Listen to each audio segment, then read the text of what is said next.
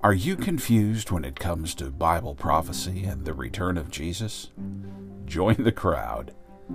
Go into any Christian bookstore or peruse YouTube, and you'll find more teachers, theories, and revelations, dreams, and prognostications than you can count. Go to Amazon and search on the term Bible prophecy. You'll get over 7,000 returns. Never mind using other terms like end times or the Antichrist and others. Rather than wasting your time wading through the ocean of opinions, digesting Jesus' words in the five verses we're reading today in Mark 13 32 through 37 will set you in much better stead. I'm Reed Ferguson, and we'll have more about that in a moment on today's edition of Through the Word in 2020.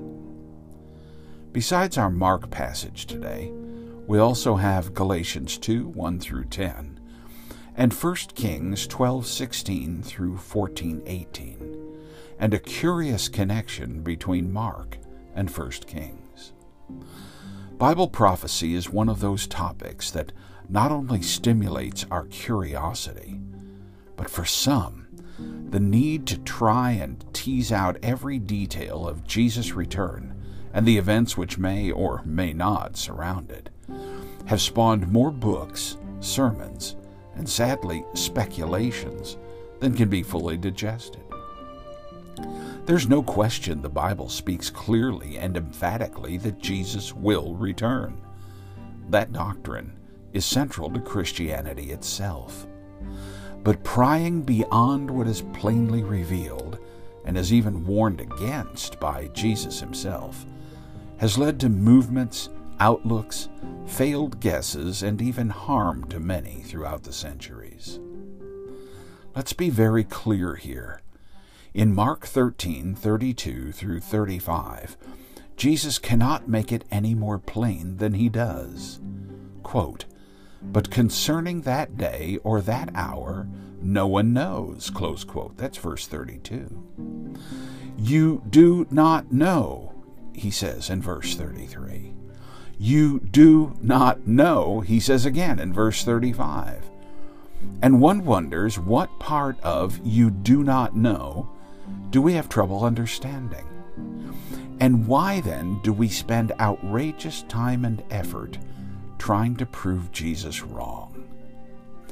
Now, the problem here is much like the one of the man of God in 1 Kings. He knew full well what God had told him about not eating and drinking after his mission. But someone came along and said they had had an angelic visitation, had new revelation that modified what he knew full well God had already said. And the end was tragic. So, what about end times?